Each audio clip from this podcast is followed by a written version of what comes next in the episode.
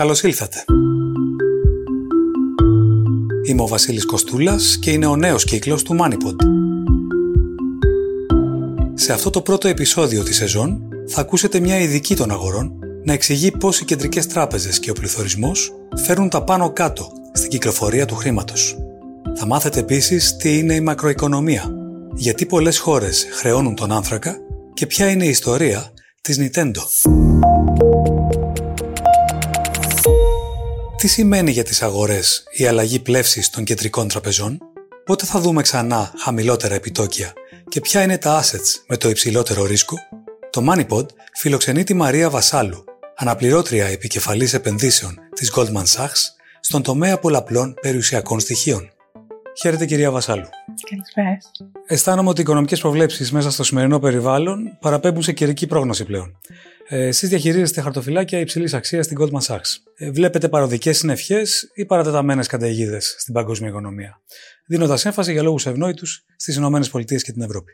Κύριε Κοστούλα, βλέπω κλιματολογική αλλαγή, όχι απλώς ε, νεφώσεις. Ε, η αλλαγή από τη με πλήρη παγκοσμιοποίηση στη μερική από ε, παγκοσμιοποίηση, ε, οι αλλαγές στις, στο διεθνές εμπόριο, οι αλλαγές γεωπολιτικές, επίσης οι τεχνολογικές καινοτομίες που έχουν δημιουργηθεί ε, έχουν αλλάξει σημαντικά και θα συνεχίσουν να αλλάζουν τις σχέσεις των διαφόρων κρατών και των διαφόρων ε, υπήρων. Οπότε αυτά που ξέραμε, η ομαλή άνοδο των χρηματιστηρίων, ε, νομίζω ότι θα κάνει πολύ καιρό για να επιστρέψει. Μάλιστα. Αλλαγή σκηνικού περιγράφεται λοιπόν.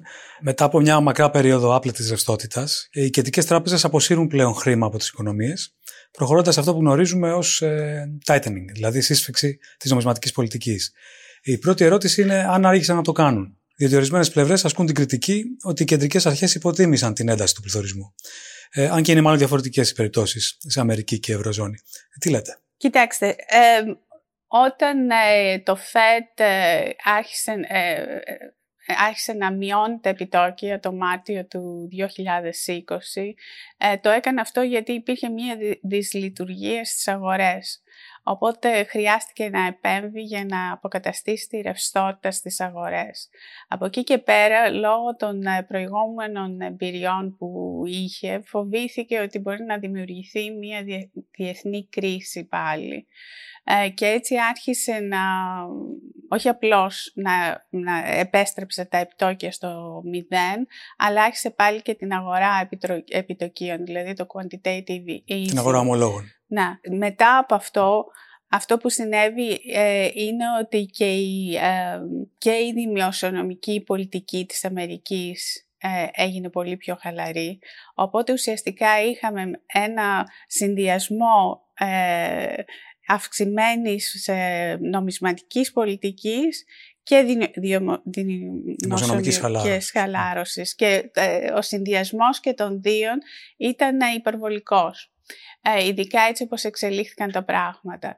Και έτσι δημιουργήθηκε ε, ε, πληθωρισμός, ο οποίος ουσιαστικά είναι στο, στον κορμό της οικονομίας. Δεν είναι απλώς πληθωρισμός, ο οποίος προέρχεται από την αύξηση της τιμής του πετρελαίου ή κάποιων συγκεκριμένων προϊόντων.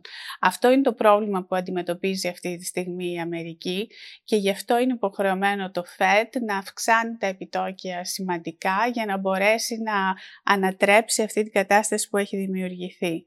Στην Ευρώπη τα πράγματα είναι διαφορετικά. Ε, έγινε κάποια χαλάρωση της νομισματικής πολιτικής, αλλά το μεγαλύτερο ποσοστό του πληθωρισμού που αντιμετωπίζει η Ευρώπη είναι ουσιαστικά προερχόμενη ε, από, από την αύξηση της τιμής του πετρελαίου και άλλων ε, προϊόντων. Ε, έτσι ε, μια αλλαγή των επιτοκίων στην Ευρώπη δεν μπορεί να επηρεάσει πολύ αυτές τις πηγές πληθωρισμού.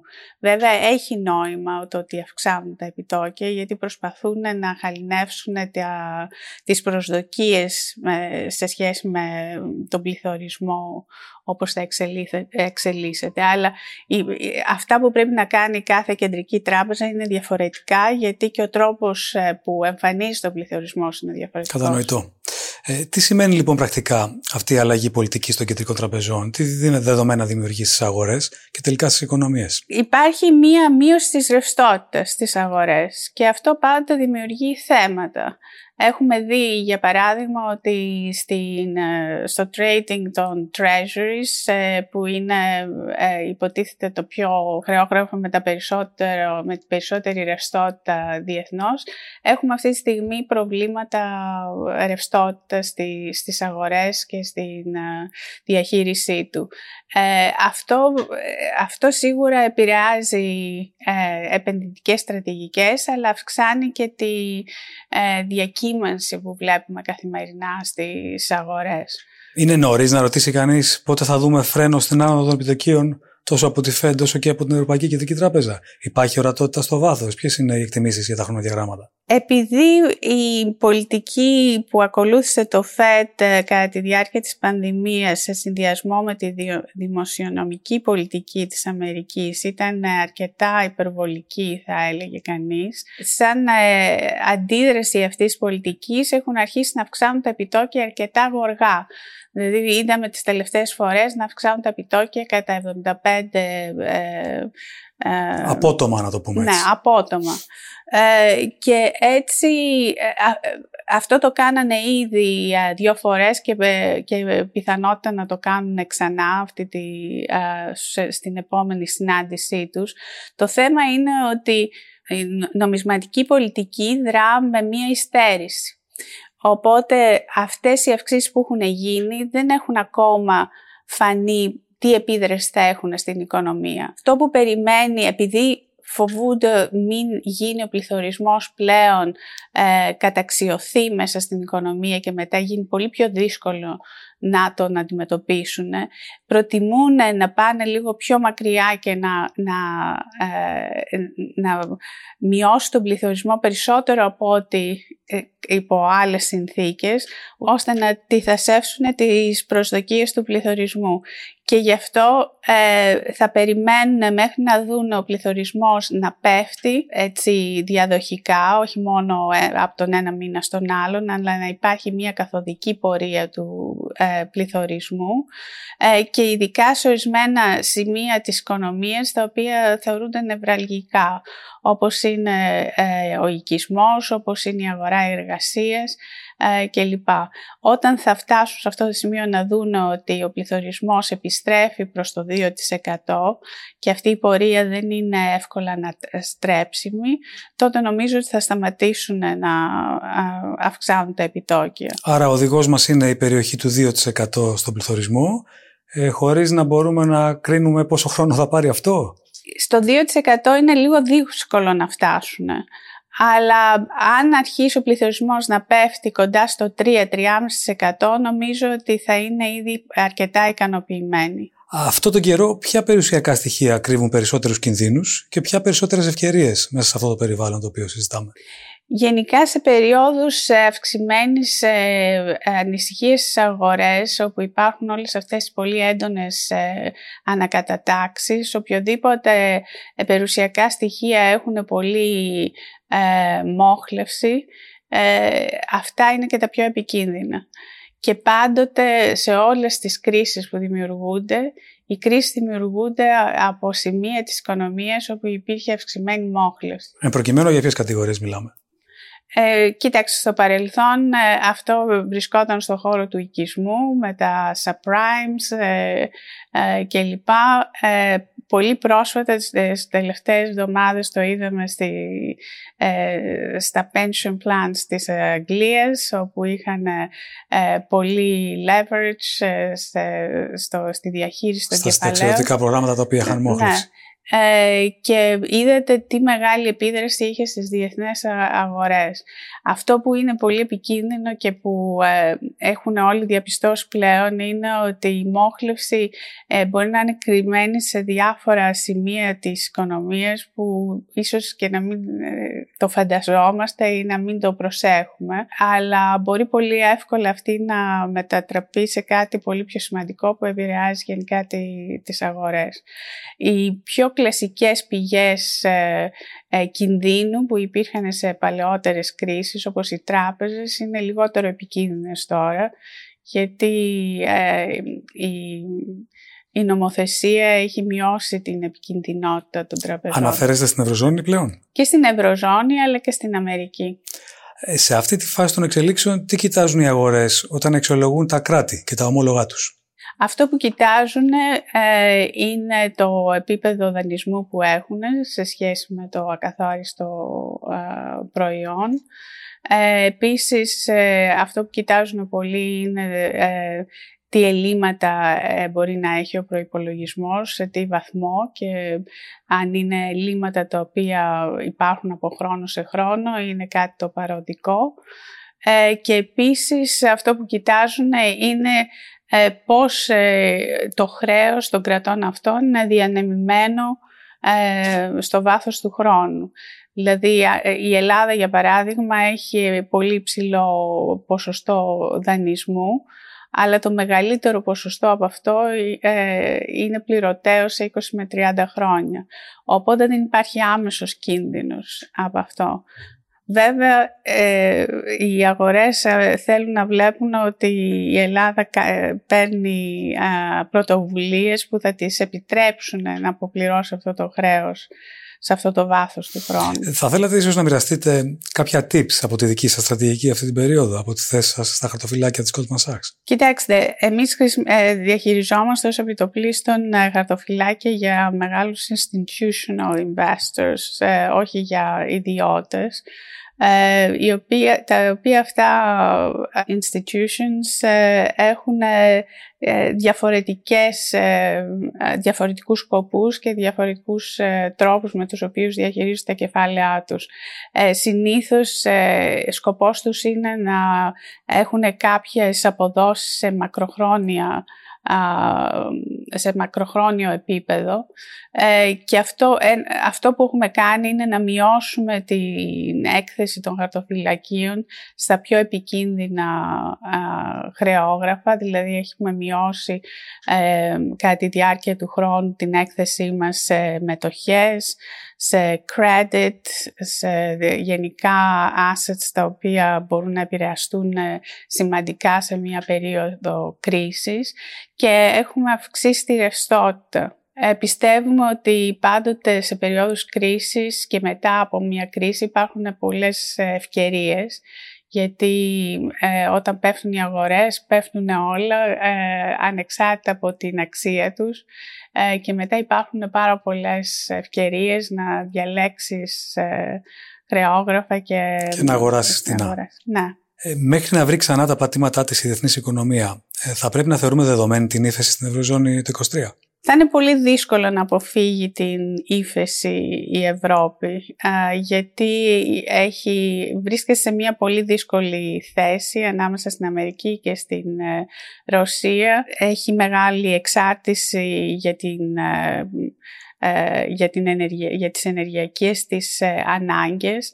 Ο Βορράς, ο οποίος είναι ιδιαίτερα βιομηχανοποιημένος, έχει ακόμα μεγαλύτερη εξάρτηση από ενέργεια και ίσως ε, θα είναι παράδοξο ότι αυτή τη φορά η κρίση στην Ευρώπη μπορεί να αρχίσει περισσότερο από το βορρά από ότι από το νότο όπως την προηγούμενη φορά. Εκεί υπάρχει βιομηχανία και άρα ενεργειακό κόστος το οποίο έχει άμεση, άμεσο αντίκτυπο στην ανάπτυξη. Ακριβώς αυτό. Επίσης ε, και λόγω κλίματος ε, έχουν ανάγκη μεγαλύτερης κατανάλωσης ενέργειας και το μεγαλύτερο ποσοστό της ενέργειάς τους προερχόταν από τη Ρωσία.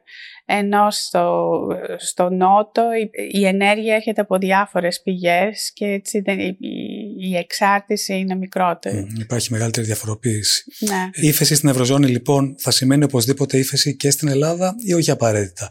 Η ελληνική κυβέρνηση ευελπιστεί ότι θα το αποφύγουμε περιγράφοντας μια σχετικά αισιόδοξη εικόνα τηρουμένων των αναλογιών. Ποια είναι η γνώμη σας, Εξαρτάται ε, από τη διάρκεια ε, της ύφεσης στην Ευρώπη και πόσο βαθιά θα είναι. Ε, αν η ύφεση είναι σημαντική και διαρκέσει, είναι πολύ απίθανο να, να, μην, μην επηρεαστεί η Ελλάδα. Αν η Ευρώπη περάσει μια πολύ ήπια ύφεση, ενδεχομένως τεχνικά να μην έχουμε ύφεση στην ελλαδα αλλά σίγουρα θα επηρεαστεί γιατί η Ελλάδα είναι και μια χώρα αρκετά ανοιχτή η οποία ε, εξαρτάται πολύ από το διεθνή τουρισμό, εξαρτάται πολύ από ξένες επενδύσεις. Ε, όλα αυτά επηρεάζονται σε μια ε, περίοδο σε και αυτή. Γενικά επενδυτικές αποφάσεις τώρα έχουν μειωθεί, ο κόσμος περιμένει να δει πώς θα εξελιχθούν τα πράγματα πριν τοποθετηθούν. Ε, Οπότε είναι πολύ πιο δύσκολο να, δούμε εισρωή κεφαλαίων ε, σε τέτοιες περιόδους. Επίσης, ε, το, αυτό που θα, θα έχει μεγάλη σημασία είναι πώς οι γεωπολιτικές ισορροπίες θα εξελιχθούν ε, στην Ευρώπη και πώς αυτές θα επηρεάσουν και την Ελλάδα. Μιλώντας για την Ελλάδα, πώς αξιολογείτε ευρύτερα τη δυναμική της οικονομίας της, ποια είναι τα καλά και ποια τα κακά νέα; Κοιτάξτε, η Ελλάδα έχει πολλές δυνατότητες, αλλά παραδοσιακά είχε πάντοτε ένα δημόσιο τομέα ο οποίος κρατούσε πίσω την οικονομία. Ε, πιστεύω ότι έχουν γίνει διάφορα βήματα προς τη σωστή κατεύθυνση για την ε, απλοποίηση της λειτουργίας του δημόσιου τομέα, αλλά υπάρχουν ακόμα πολλά στεγανά τα οποία πρέπει να βελτιωθούν. Ένα ε, σημαντικό κομμάτι είναι ε, είναι η πρόθεση της επιχειρηματικότητας, αλλά η δυνατότητα επίσης των επιχειρηματιών να, να επιχειρούν και σε περίπτωση που δεν πάει καλά η επιχείρηση να έχουν τη δυνατότητα να αναδιοργανωθούν και να συνεχίσουν να συμμετάσχουν ε, στη, στην οικονομία.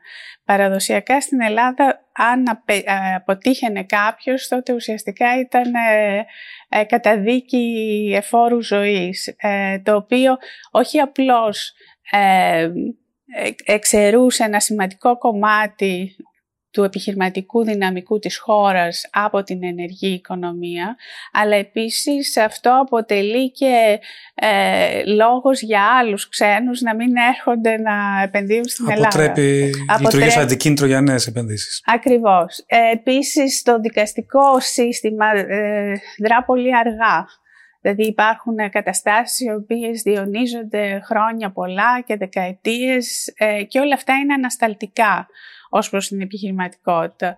Για να αυξηθεί η επιχειρηματικότητα ε, πρέπει να, να υπάρχει ε, να, να μπορεί μια εταιρεία να, να ξεκινάει γρήγορα, αν αποτύχει να αναδιοργανώνεται γρήγορα, να λύνονται τα θέματα γρήγορα και να προχωράει η ζωή. Αυτά νομίζω θα είναι πολύ σημαντικά και θα τη φέρουν πιο κοντά σε χώρες όπως η Αμερική, γενικά οι αγγλοσαξονικές ε, χώρες, ε, που ουσιαστικά αυτό είναι το κλειδί της επιτυχίας τους. Οι ελληνικές τράπεζες; Οι ελληνικές τράπεζες είναι σε πολύ καλύτερη μοίρα από ό,τι ήταν παλιά. Έχουν ε, ανακεφαλαιοποιηθεί σημαντικά, έχουν μειώσει τα κόκκινα δάνεια ή τα έχουν βάλει σε κάποια εκτός του main balance sheet. Ε, πιστεύω ότι από ό,τι ακούω τουλάχιστον ότι ε, είναι πιο συντηρητικές στις πολιτικές ε, δανεισμού. Ε, φυσικά αν υπάρξει κάποια σημαντική κρίση δεν θα είναι ε, απρόσβλητες, αλλά δεν πιστεύω ότι θα είναι η βασική πηγή κινδύνου. Κυρία Βασάλου, ευχαριστώ πολύ. Και εγώ σας ευχαριστώ. Ιστορία Ο σημερινός Σαραντάρης ήταν 5 χρονών όταν κυκλοφόρησε ίσως το πιο γνωστό video game παγκοσμίως.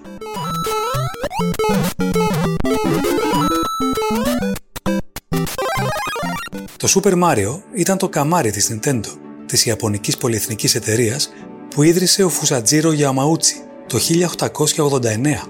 Η πρώτη δραστηριότητα της Nintendo ήταν οι χειροποίητες κάρτες, Hanafuda. Χρησιμοποιούνταν για το ομώνυμο παιχνίδι στην Ιαπωνία το μοναδικό που επιτρεπόταν εκείνη την εποχή μετά την απαγόρευση της τράπουλας ως μορφή τυχερού παιχνιδιού. Ο Γιαμαούτσι είχε τεράστια επιτυχία και επεκτάθηκε. Τη δεκαετία του 60 η Nintendo αναπτύχθηκε στα επιτραπέζια παιχνίδια. Με την πάροδο του χρόνου, ακολουθώντας την εξέλιξη της τεχνολογίας, μετασχηματίστηκε σε εταιρεία βιντεοπαιχνιδιών.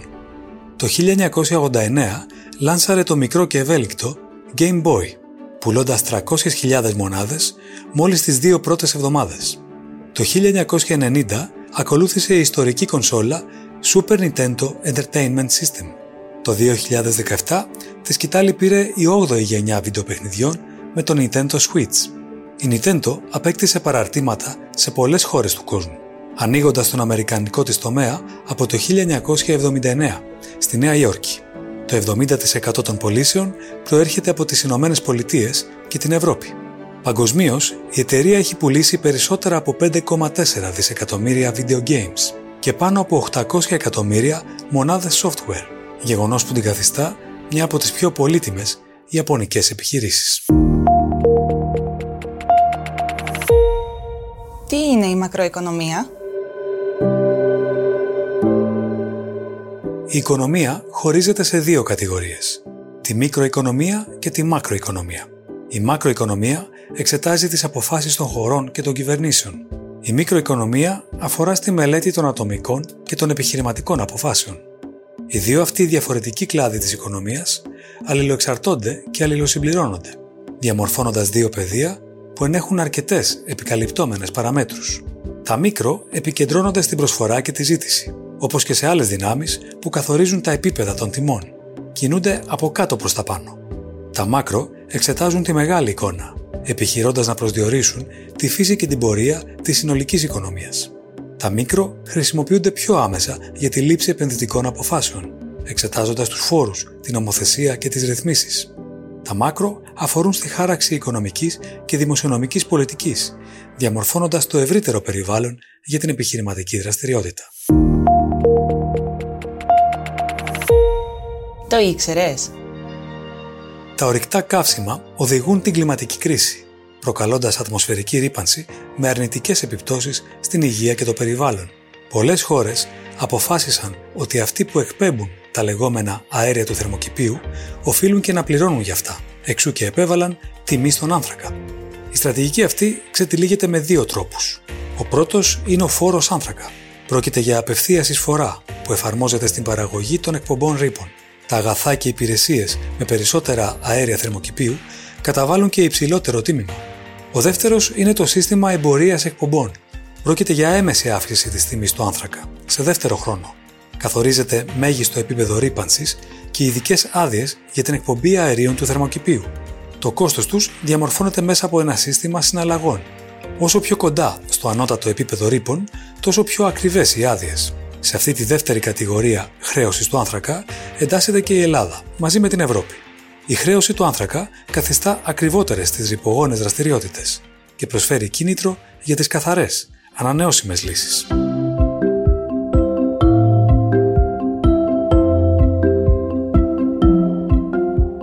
Αυτό ήταν ένα επεισόδιο του MoneyPod. Ακολουθήστε μας στο Spotify, τα Apple και τα Google Podcasts. Ραντεβού την επόμενη Τετάρτη. Γεια και χαρά!